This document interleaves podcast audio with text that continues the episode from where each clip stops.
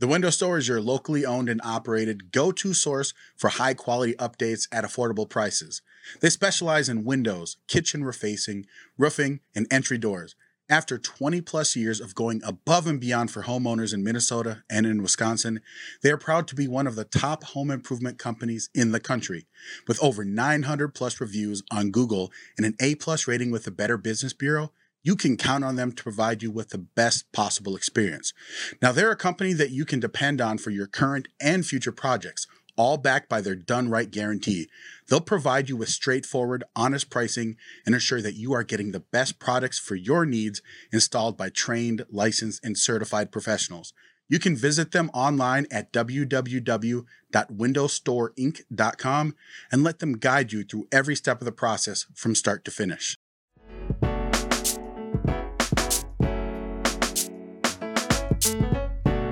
Welcome to Black and Blue with AK and Officer Jai. I am your What's co-host, AK Kamara. And I'm Jai Hanson. How you doing, brother? It's Good to see you. Welcome to the podcast. This is episode one. Jai and I have known each other for a few years, and we kind of decided it's it's time that we do something together. Myself, I've been involved in politics for the last 16 years. And over the last 16 years, I've learned so much that I think is impactful to people every single day. And the purpose of this podcast is to be able to bring together different ideas and people that have been beat up in the media, black and blue. On top of it, you're looking at two beautiful black people, and one of them is actually law enforcement. So, Jai, tell us a little bit about yourself, man. Yeah, man. My name's Jai Hanson. I've been in law enforcement for 17 years, and uh, I'm I'm fairly new to the political scene, but I got uh, one campaign under my belt, and uh, um, that is what kind of motivated me to get more into this and be an advocate for people that don't have a voice, especially with public safety. So I'm excited to do this with you. Yeah. So at this point, we really want to be able to stress to everyone that we want to bring together very important topics. We're going to bring in analysis that's coming both from a political, philosophical, ideological perspective, and also from a law enforcement. And that's really what this podcast is going to be about. Our guest today is someone that most of you should know if you pay any attention to politics in the state of Minnesota, and that's none other none other than Republican candidate Dr. Scott Jensen, who is running for governor of Minnesota. Welcome to the podcast. How you doing, Scott? It's great to be here. Thanks so much, AK, and thanks, Jai, for letting me be on. Yeah, I appreciate you coming and stopping by. You know, the purpose of this podcast, again, there's people that are maligned, especially when we're talking about kind of the corporate mainstream media apparatus and narratives get spun. And myself, I've had the privilege of chatting with you um, off, you know, off camera, off script, and you're one of the most genuine people that I've ever met in politics. And and like I said, 16 years is what I'm coming to the table with. And so I I think it's so important to be able to have a conversation about what makes Dr. Scott Jensen Scott Jensen. And and it's beyond what the narrative is set. And so that's what we want to be able to do on this podcast and have that conversation with you. So I want to just kind of kick things just right off from the jump. And I'm, I'm going to keep this um, not like this is an intro, because by this point, most people know who you are. But I want to know about what drives you to be in politics. Can you tell me a little bit about why you even want to be a public servant? I don't like politics. I'll be very candid. I think politics so oftentimes is an excuse for not getting the job done. But I do like uh, problem solving. And I think as a physician, I've had a chance to have 40 years of working with patients, solving problems. One of my key values, probably that drives me as a as a family doctor, is what C.S. Lewis said many years ago: "You will never meet an ordinary person. There are no ordinary people. Every one of us has our story, and our story for each of us is as personal and powerful and as impactful as anyone else's. Sometimes we forget that. So if you see someone on the street that you don't give a hoot about because you don't know them, they've got a story. And I think that as a family doctor, I get to know and explore those stories. I ask people questions. And I think that oftentimes that's the way you, you really start the, uh, the process of solving a problem. In politics, there's, I think there's such an urge to pontificate, get in, jump right in, tell you why you should believe what you should believe. I think in real life, so oftentimes it starts with a question. Tell me about yourself. Uh, what do you like doing for fun? Do you have a family? Where'd you go to high school? Uh, did you play any sports? What's your favorite book? I just think when we ask questions, we get a chance to uh, get to know the person. And I think it's the same way trying to solve a problem. So for public service now, I think COVID definitely pushed me into the arena. I thought that um, with COVID pandemic over the last two and a half years, I don't think anybody got it all right. I don't think anybody got it all wrong. And I think that we could do better. I think that we should have done better. I think some of the planning that had been going on for the previous 20 years was thrown out the window, and that's problematic. And I think that was one of the biggest reasons why we had some horrific policies put in place in Minnesota. But I think what we all have to do now is pick up the pieces and say, okay, what can we learn from this one? What can we do for the next one? And if I get to be a part of that, uh, I would like to be a part of it. So I think that I was definitely willing to be done with politics after serving a term in the Senate. But COVID pushed me forward because I expressed my skepticism. I expressed um, frustration with the fact that I was being told as a physician to change the way I I completed death certificates and things like that. And when I said those things, when I said, "Hold it, you're corrupting the process," I didn't see myself as some big big time whistleblower. I saw myself as just a family doc in the trenches trying to warn someone that maybe they're doing something they didn't realize. And what happened was nobody gave me the time of day until three or four months later when my license was under investigation. How many times time. have they done that now?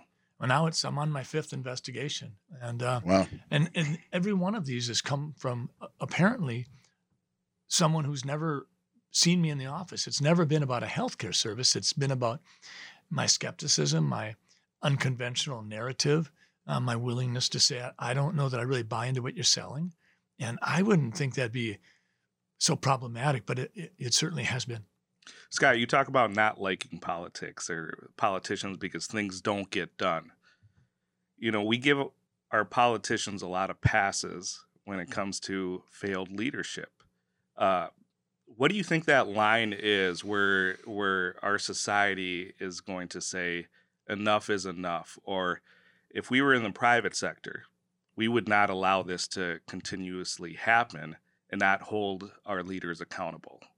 So, where is that line, and how do we get past that, and how do we convey that message uh, so people understand that? That's a great question. It reminds me of that experiment that probably is not politically correct to talk about, but let's go ahead. Uh, the uh, boiling frog. So, and you're not, and actually the experiment doesn't always work out. I've read reports about it, but nevertheless, the idea is that if you put a frog in water and slowly turn up the heat, and slowly turn up the heat, you'll ultimately boil that frog to death. But if you have the water boiling and you drop the frog in the water, he'll jump right out. What that gets at is, I think sometimes if you incrementally cheat on someone, you don't follow through with what you said you'd do if you do it slowly enough, a lot of times you get a pass and you get a pass and you get a pass. But if you go too fast, too quickly, it's like putting the frog in the boiling water and people will react and say, uh uh you don't get to do that. So the question is, where is that line?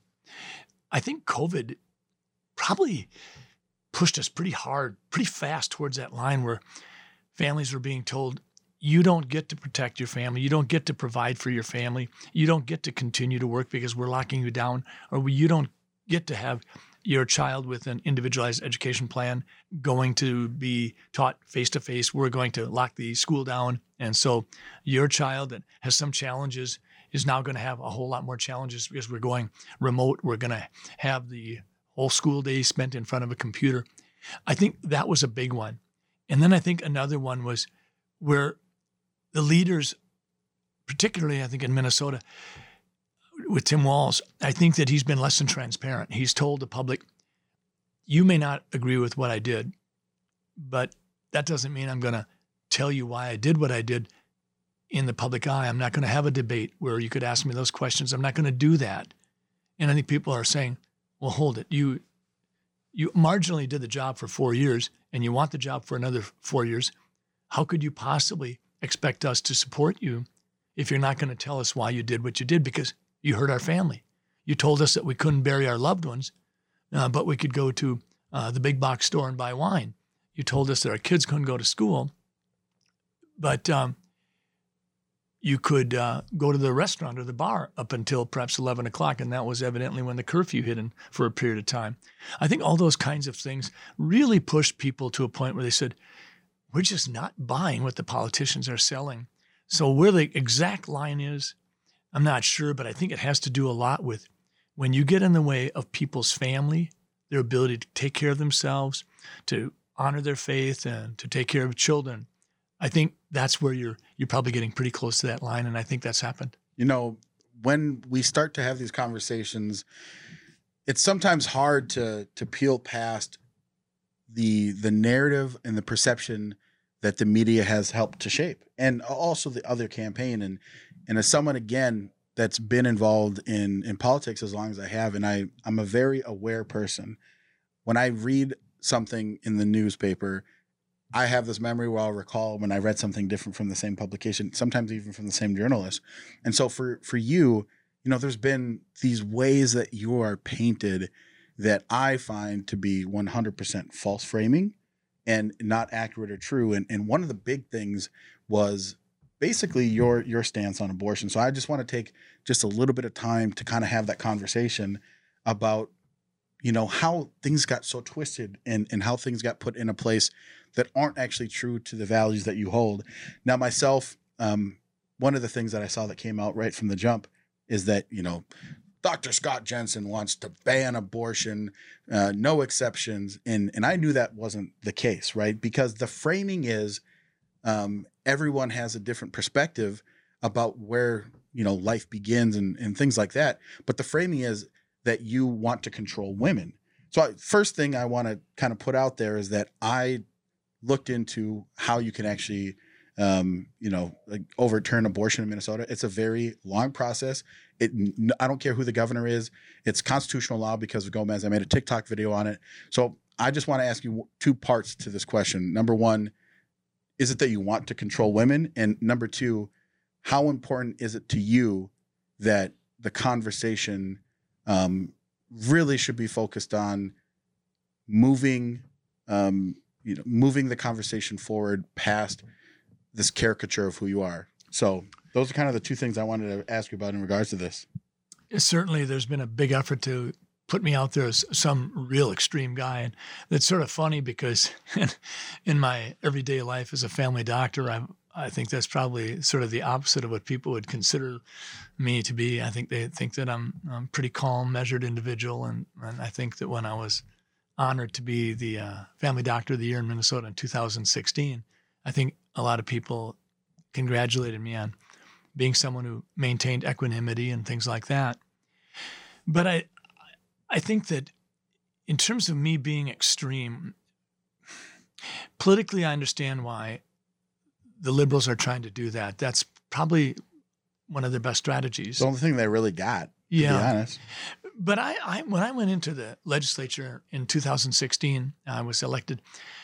I always thought that where legislators make one of their biggest mistakes is when they legislate in conflict with human nature. And I think human nature is we all want to be, we're wired to be autonomous, independent. We don't want anyone else controlling us. That isn't to say that we can't be good team players and we'll help pull the rope in the same direction and all that. But I think human nature is that we want to be able to dream our dreams and go pursue our dreams and, and be independent. So I do not want to control women. Mm-hmm. And I think when we talk about the conversation regarding abortion, I think it's important to remember several things. And perhaps I should lead with the most important thing, and that is that abortion in next month is not on the ballot because, as you mentioned, AK, Doe v. Gomez interpreting uh, the Constitution makes it very clear that Abortion is a constitutionally protected right for all Minnesotans, literally to the time of delivery. Mm-hmm. And that's as clear as, as day. And as you mentioned, for that to be overturned would involve a, a constitutional amendment on the ballot, and that would be all Minnesotans deciding that.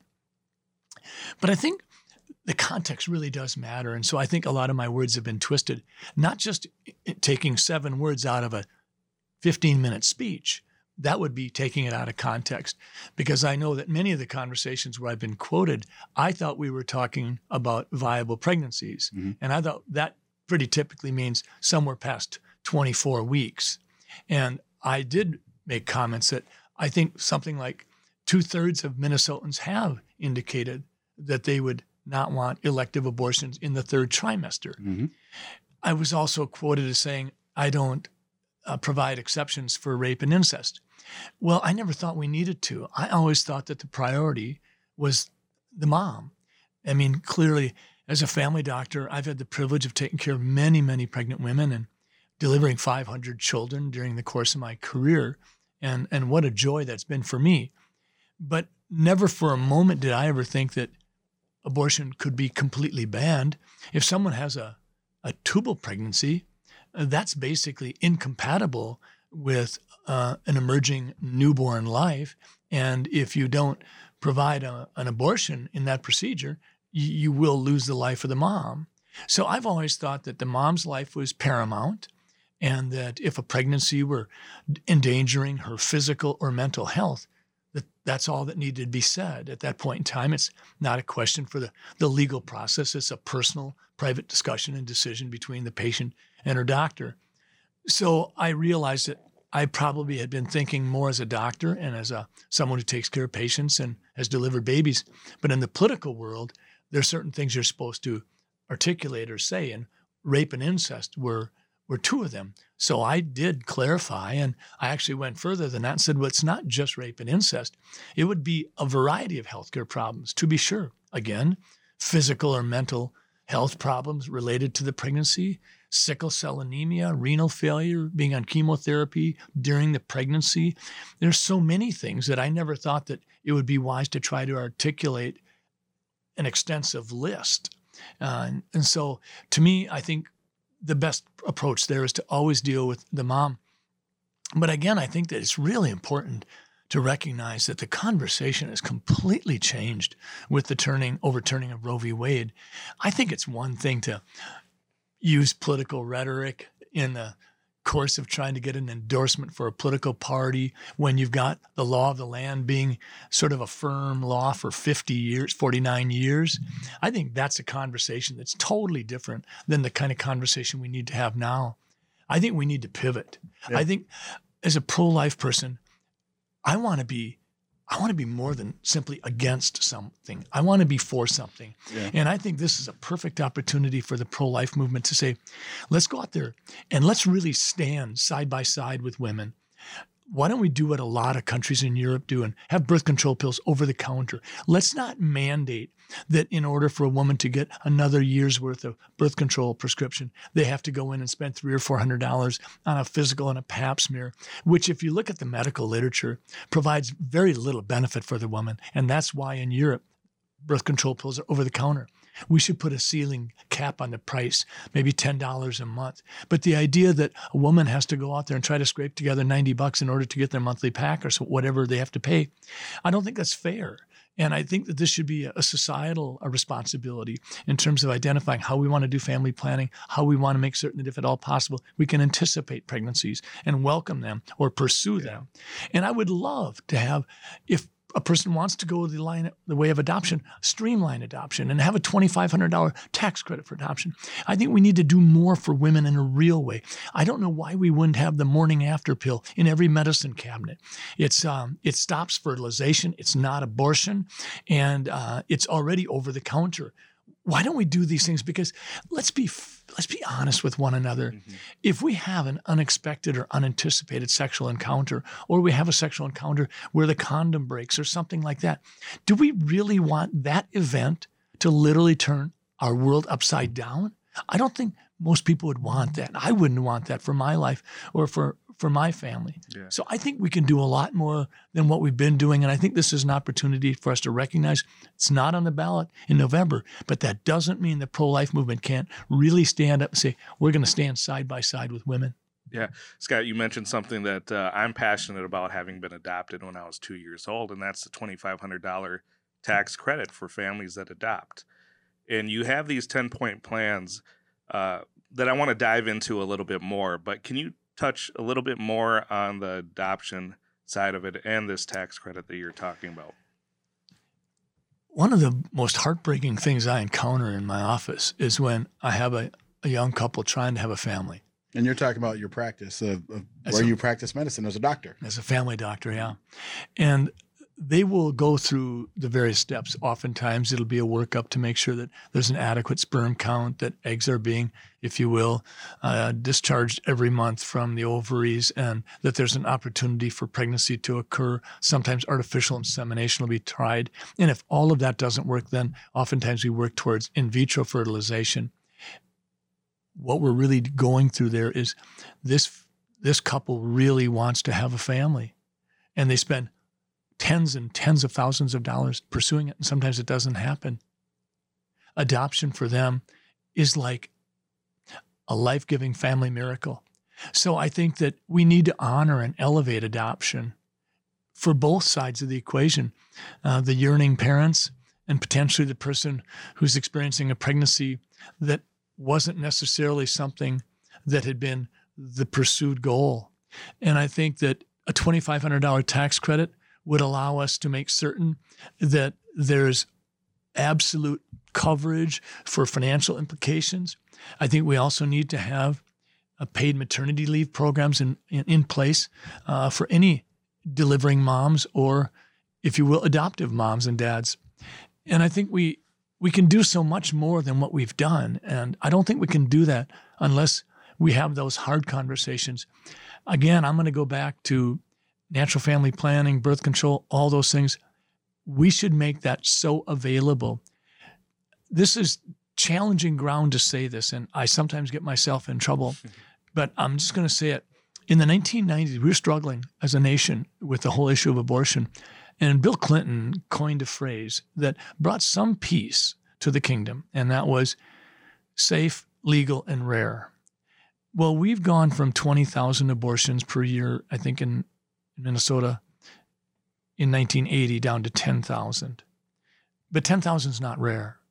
And I think that what if we could set our goal to be safe, legal, and ultimately unnecessary? Let's do such a good job.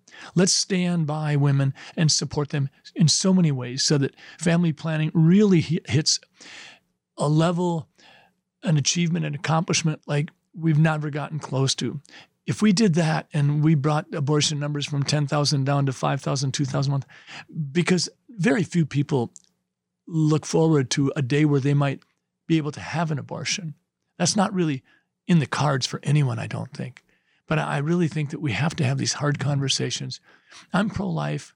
I've spent so many hours, days, weeks, and months of my life trying to keep kids alive and giving them a fair shake in life that I think it would be hard for me not to be pro life.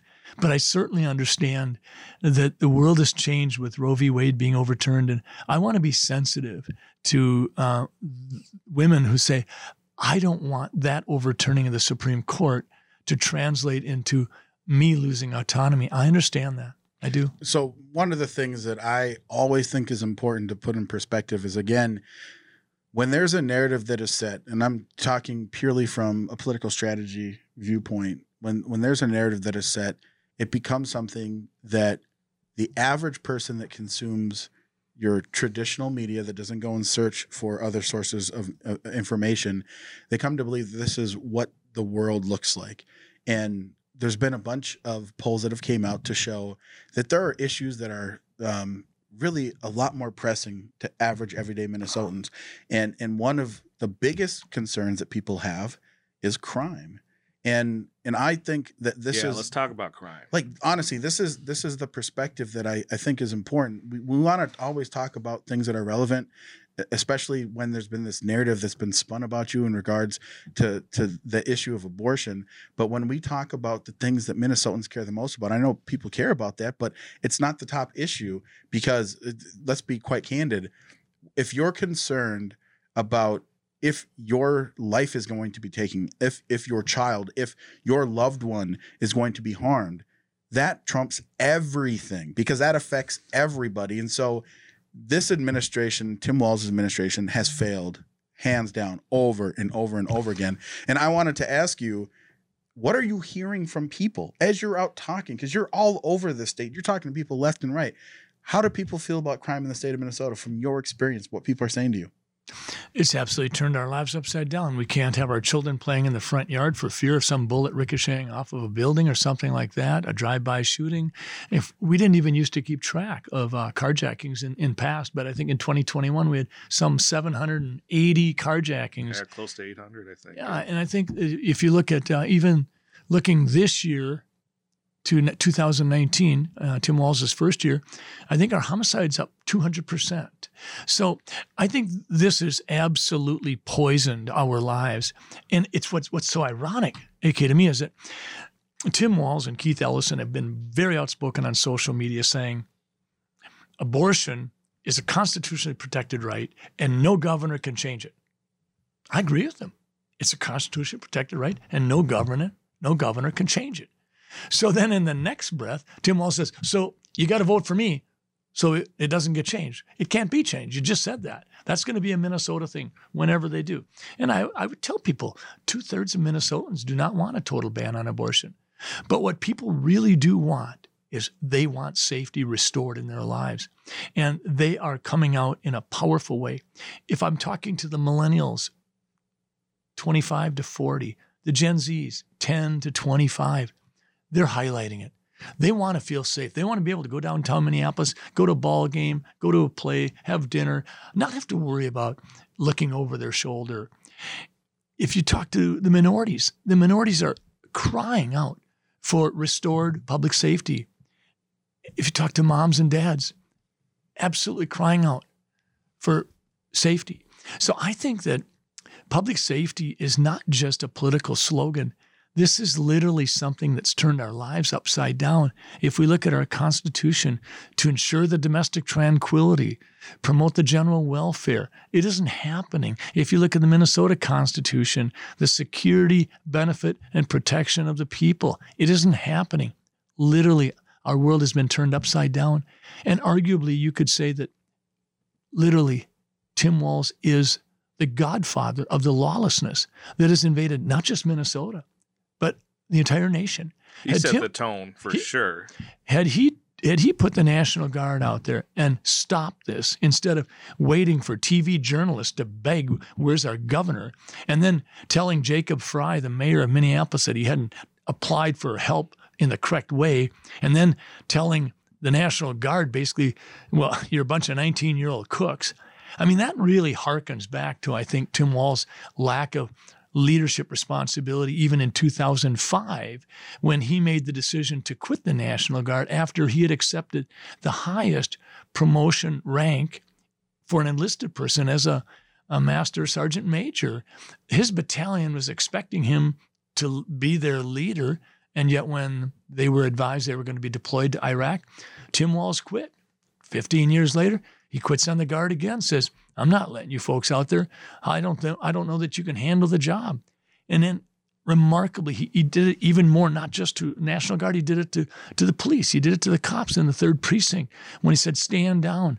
Then at the state fair about a month ago, he made the comment that the reason that he let the third precinct burn was because that was the best advice from law enforcement, seeming to yeah, I still I still have no idea who gave him that advice because uh, it did not come from officers. I don't think that's, it did. That's for sure. I think it was a barefaced lie. I do. I think that it was one of those situations where he said 80% of kids didn't miss 10 days of in classroom instruction. Minnesota is one of the safest states in the nation. These things just seem to bubble out of his mouth like a burp. And uh, he's just saying this is the way it is. And then he says the same thing about the third precinct. I think that's one of the reasons why he's not interested in, in debating because he's he's going to get caught. Where do we stand on the debates? Where are you at? Well, right now, uh, we've said, listen, we're not interested in making the rules. We would let NPR or KSTP or CBS or whoever's going to sponsor the debate.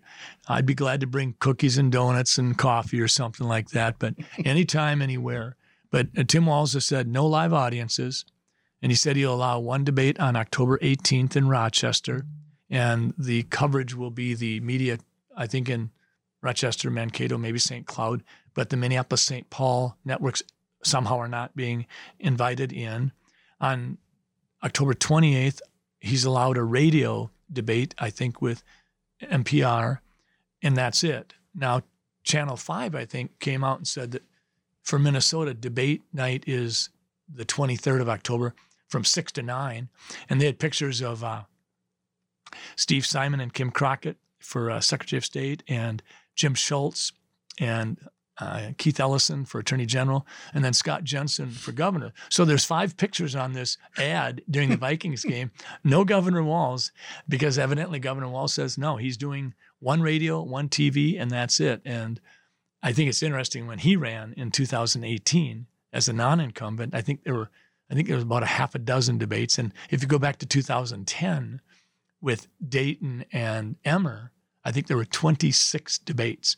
But this time around, we get to have the one in Farm Fest, and then we get one on TV in Rochester, and it sounds like we're going to have one on the radio. You know, one of the, one of the things that I think is important to be able to to tell our listeners and for people to be able to have this conversation, you, you just you perfectly encapsulated the issue is there's not an apparatus in the Twin Cities. Unfortunately, they don't have an appetite for it, the media, to actually try and hold Walz accountable. So we have to kind of go through all of these different platforms to be able to really get these conversations out there. And again, when when we talk about what is the truth, what is the actual perspective that people um, can glean from from these conversations, I want people to be able to understand who Dr. Jensen truly is.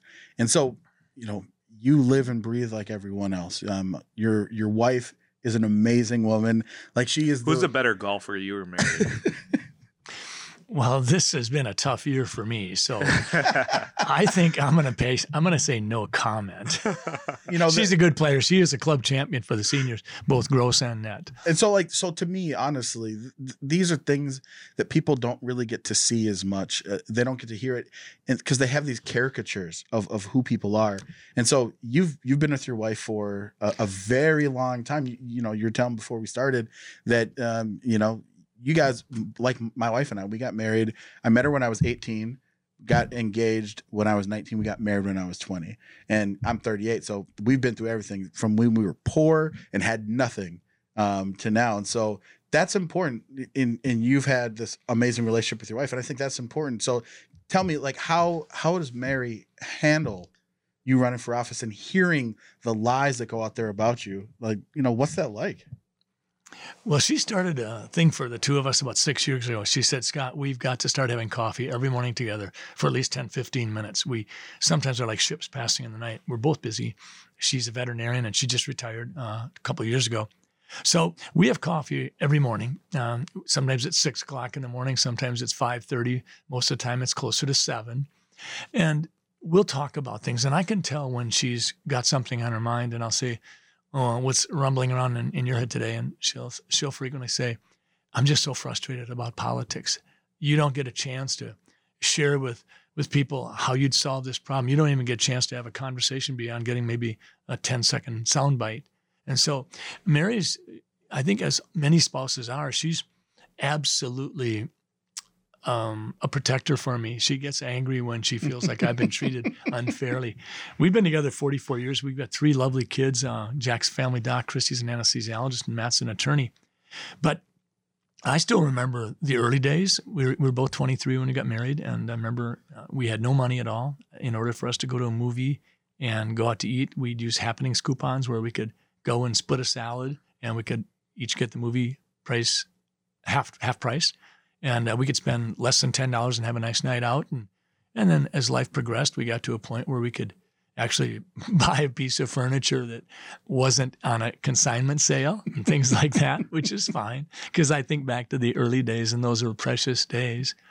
But I think right now where Mary and I are at is uh, we like winning. We work hard to win, but we're not afraid to lose. And Mary has absolutely blossomed. She is inclined to be a little bit of a an introvert, but she's absolutely blossomed. And I mean, she said, chance to spend time with both of you, and she adores you both. And she's so awesome. I, she's an awesome person. Yeah. Like it's, it's she's such a genuine person, and and honestly, that's it's so rare. It's it's a toll on the family. Like you know, it's not to be woe is me. You chose to run for office. You felt you were called, and, and this is what you have to do.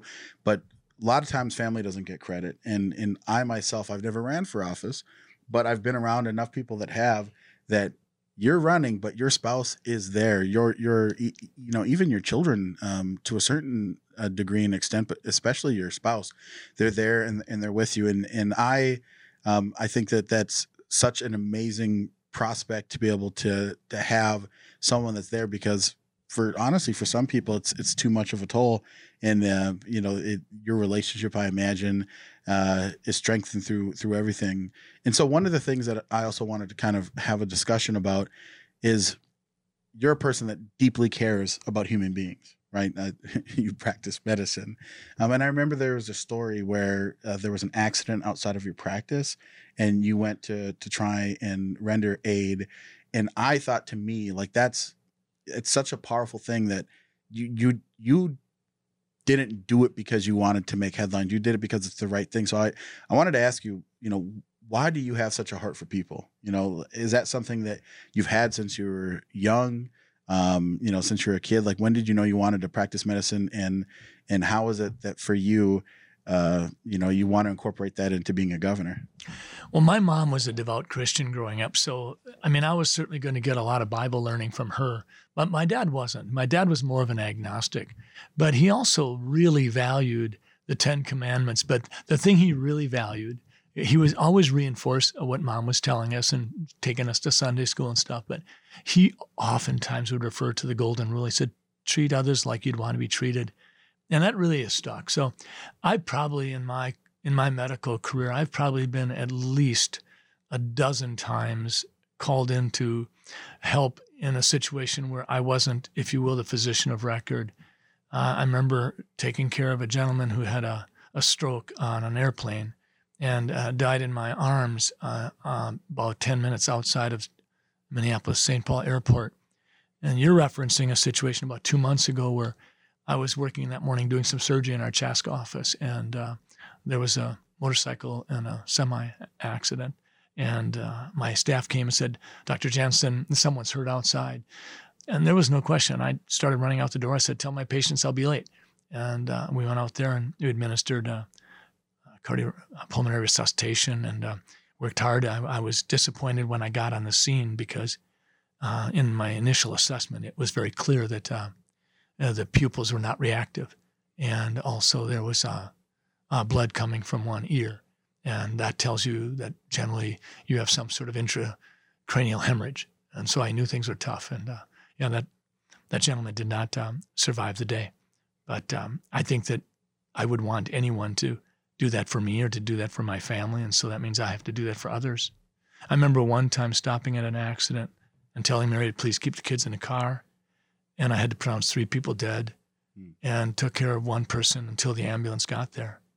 And uh, but I, I, think that makes me uh, it makes me more human. It makes me more vulnerable because I I think that's what we're supposed to do.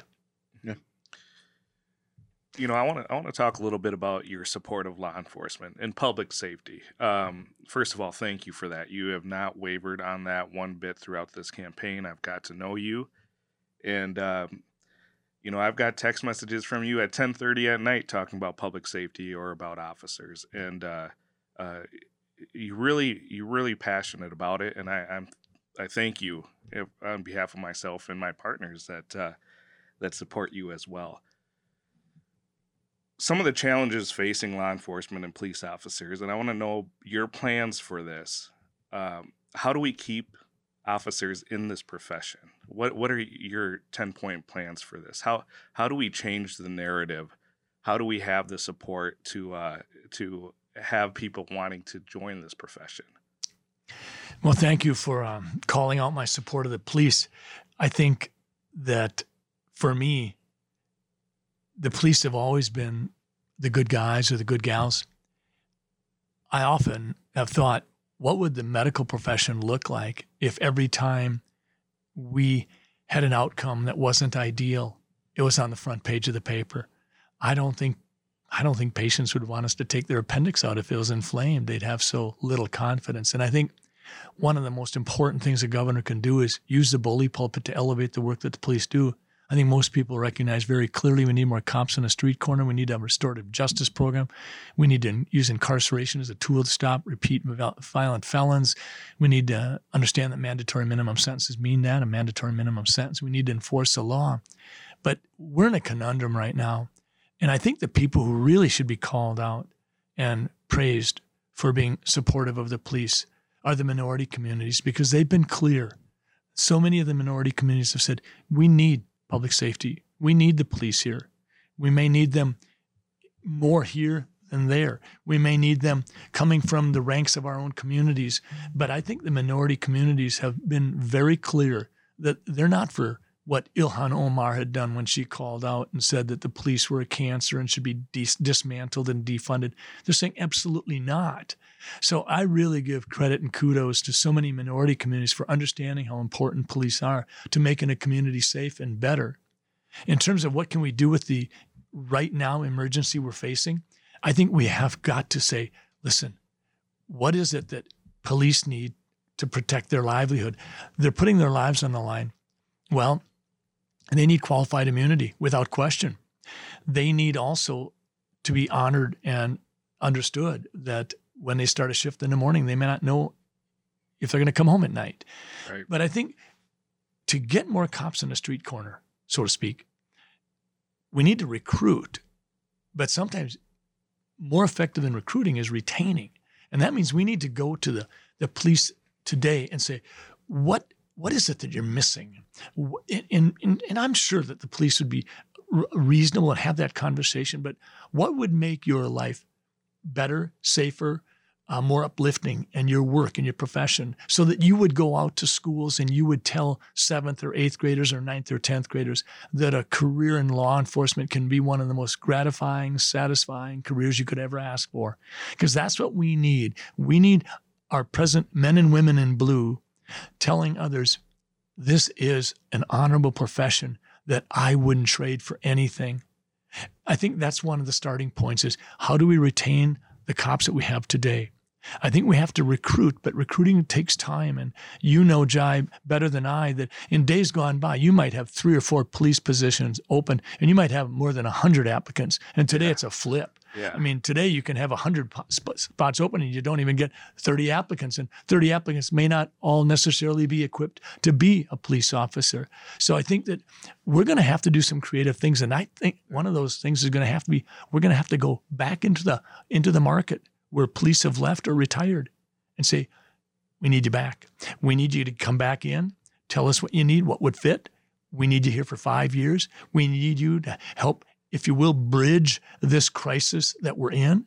We need to start tracking kids in school. If kids want to have a consideration for a career in law enforcement, we need to make sure they have a chance to shadow, that they understand and grow, that some of their coursework matches up with some of their goals. No different than me when I thought I wanted to be a doctor. I was able to sort of track in through biology, chemistry, and physics. We can do those same kinds of things, but we've got to be very, very creative. And I think we also need to make sure we don't fall into the trap, which so oftentimes happens, where we're asking cops to do everything I think we do that with, I mean, literally, cops are asked to be psychologists, they're asked to be enforcers, they're asked to be uh, mediators.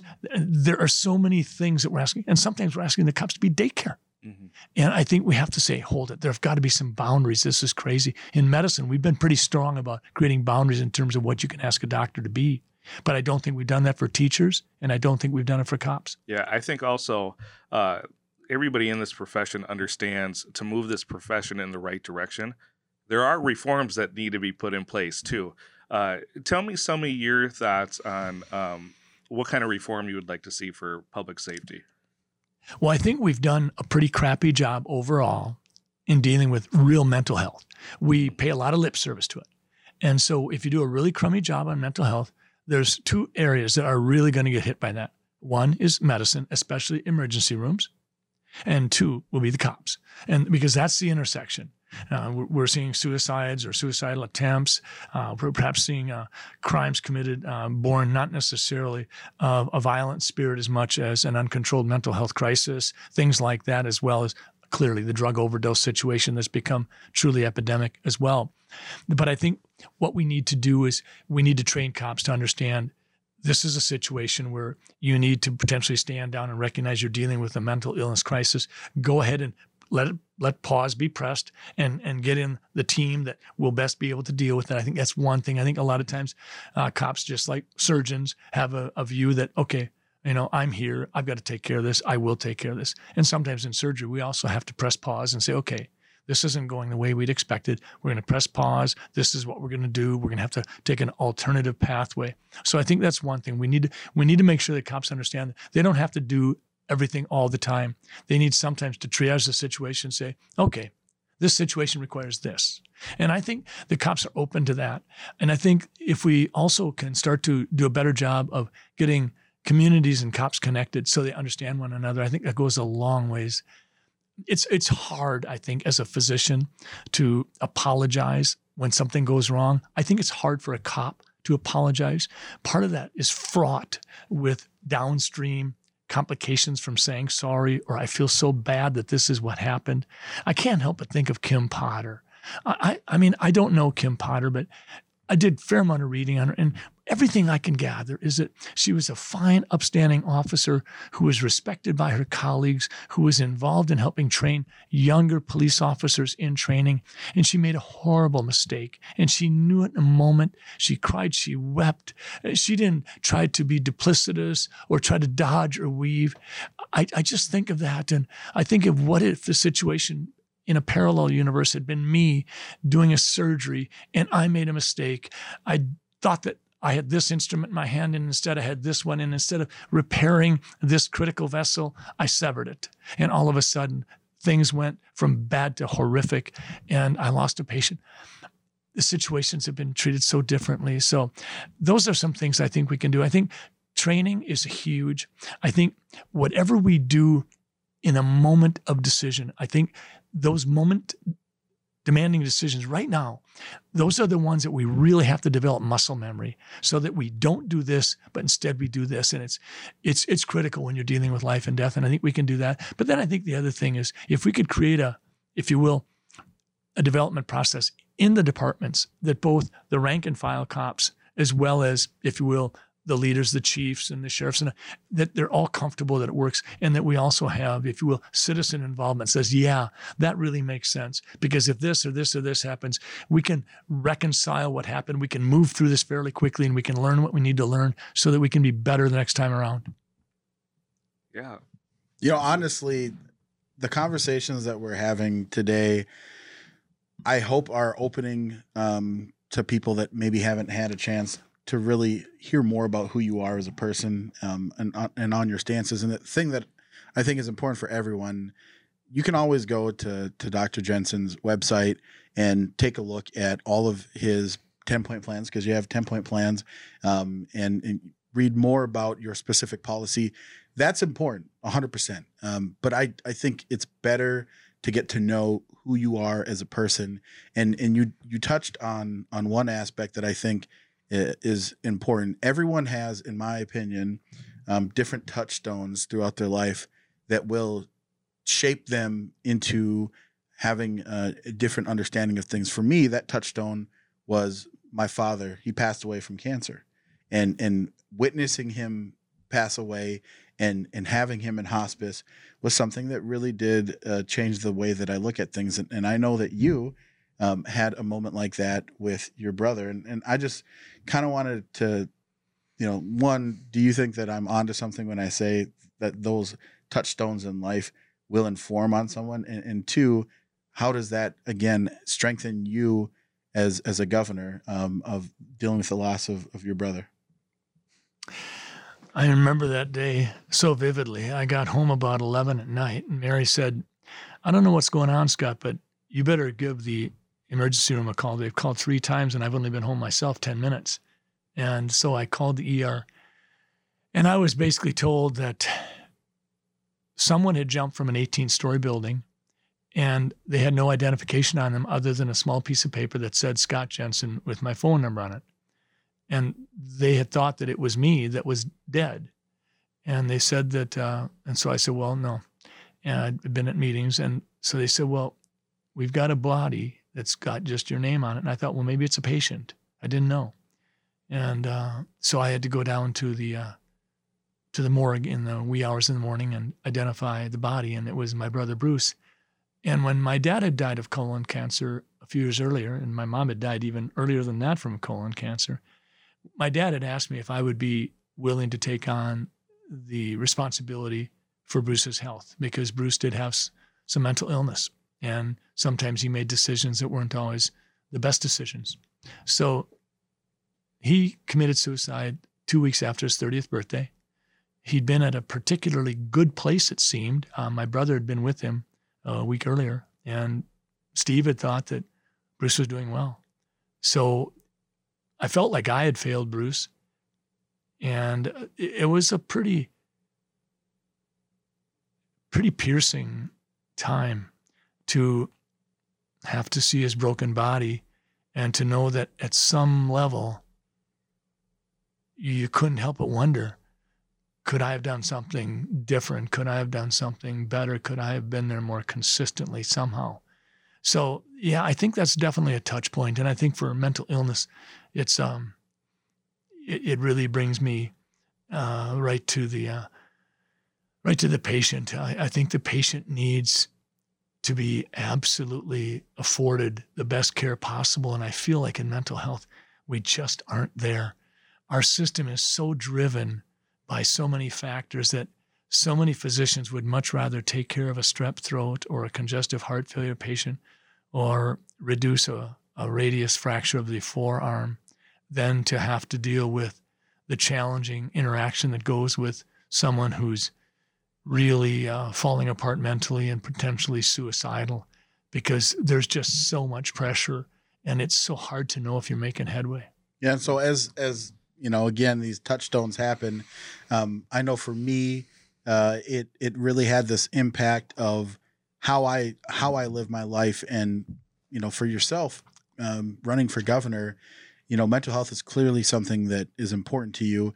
Uh, myself, my, my sister, um, has a, a, form of schizophrenia, and um, it going through that process. You know, I, I came to understand something different than I believed the system worked, and I think that what you typically see from Democrats is this throw money at a you know at a problem and and hope that it finds its rightful home and i think that that's where they get things wrong. I and and i have so many things that i believe that are wrong about our, our mental health in our healthcare system in which um, having someone that understands the complexities and so i think that you can bring that to the table when it comes to um, you know making sure the right people are in place as governor.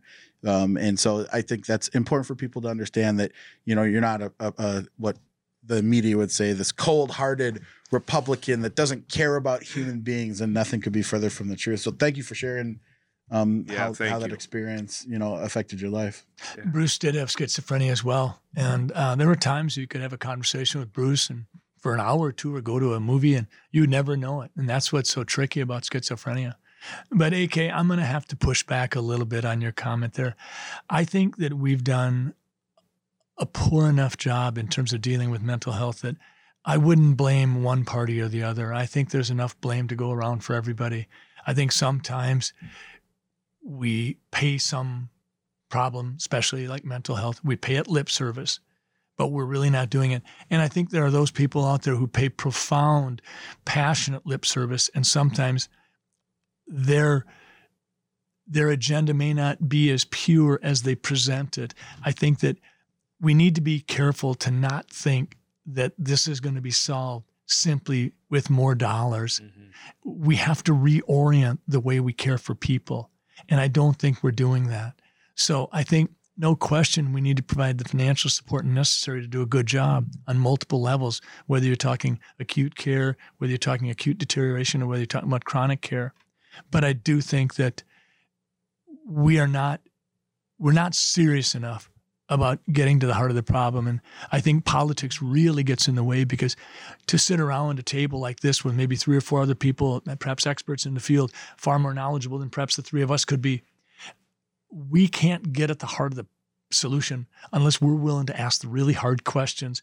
And to ask the really hard questions in this day and age that's so darn political, you you dare not. Mm-hmm. Because it'll get on Twitter or Facebook before you get home, and you'll be seen as some sort of demon. And all you're trying to do is, can we really focus on getting to the heart of this? How do we fix the same things happening with the, the overdoses and the fentanyl? Yeah. I mean, we tried to do something in the legislature in terms of making sure physicians are more aware of the fact that they're part of the problem in terms of getting people addicted to opiates. Yeah, I grant you, physicians have played a role in that to be sure.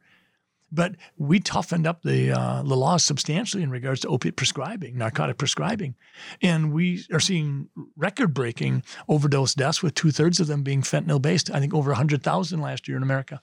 So we we clearly are not having the kind of productive conversations we need to have. Yeah, and to me, this always comes back to a question of leadership.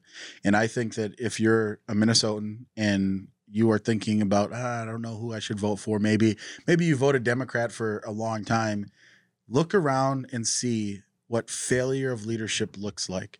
And and I genuinely think that you have the mind and you have the heart to understand what it takes to be an effective leader. And and I think that Walz had his chance and he failed miserably. And I think that anyone that's listening should give you an opportunity. And hopefully, this conversation today was able to show more of what you are as a human being, because I think that's the thing that we lose so much of in in politics is we're human beings.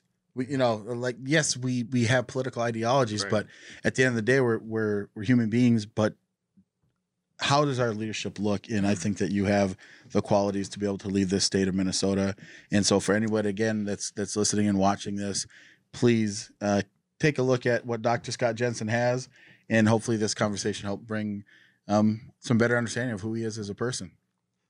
Thank you so much. And uh, rest assured, if I'm elected governor, I will make mistakes. And uh, rest assured, I will pound my fist on the table and say, the buck stops at my desk. That's on me. Well, I appreciate Yeah. you coming on the show. Thank this you. is this has been episode one, Jai. Uh, again, anyone that's that's that's watching and listening, uh, hopefully you like what it is that we're doing. We have our YouTube page. Um, we are, are streaming there and also on Facebook. Make sure that you share this episode. This is the only way that this information is going to get out there. The corporate mainstream media is not going to pick up on these stories. It takes you as a listener and as a supporter of the show to be able to get the message out there. So please do that. Like it, share it, send it to your grandma in email form, uh, embed embed Real the fast. video. I do want to say we did invite Governor Walz to come on the show, and We we have not heard back. That's right. We we invite people from from all uh, political ideologies. But this has been episode one. As you watch, you're gonna see that you know it's it's a new podcast, so we're gonna get some kinks out. And uh, as we as we continue to hone our craft and do our thing, we appreciate everyone that hangs on and supports what it is that we do as a show.